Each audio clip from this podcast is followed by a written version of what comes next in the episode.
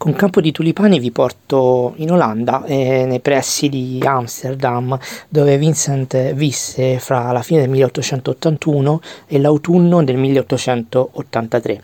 E guardate che meraviglia questi tulipani disposti così in modo ordinato per colore. E in questo dipinto si può mh, vedere l'uso della prospettiva che per la prima volta Van Gogh riesce eh, a applicare ai suoi quadri, ai suoi paesaggi grazie proprio all'uso eh, di uno strumento che mh, crea lui stesso ma che era già stato utilizzato nel Rinascimento. E si tratta appunto di uno strumento a due eh, paletti lunghi ai quali eh, si attaccava il telaio e eh, da questo mm, diciamo eh, macchingegno da questo macchingegno si poteva poi osservare quello che si voleva dipingere in modo da regolarizzare la prospettiva. Ehm, il periodo dell'aia lo ricordiamo anche per un altro importantissimo eh, passaggio della vita di Van Gogh che eh, riguarda appunto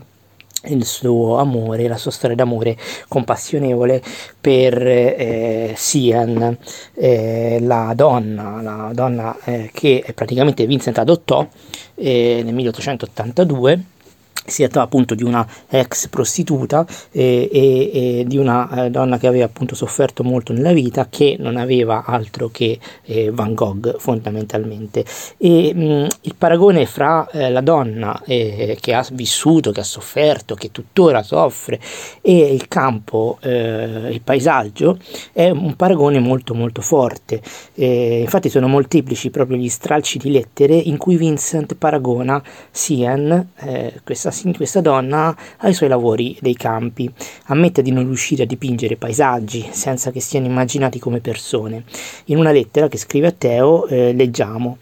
la terra che non è mai stata arata non dà raccolto e aggiunge che Sian sia stata arata dalla vita, anche troppo provata dalle sofferenze. Proprio per questo decide di adottarla e, e di eh, mh,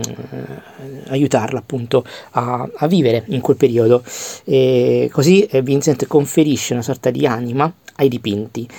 come se appunto i paesaggi posassero per lui, come se fossero delle persone e, e in questo modo trova l'energia per dipingere, che altrimenti l'avrebbe annoiato tantissimo eh, le nature morte, i paesaggi, perché lui appunto era eh, molto affascinato, interessato, curioso eh, delle persone principalmente, prima che ovviamente dei, dei paesaggi.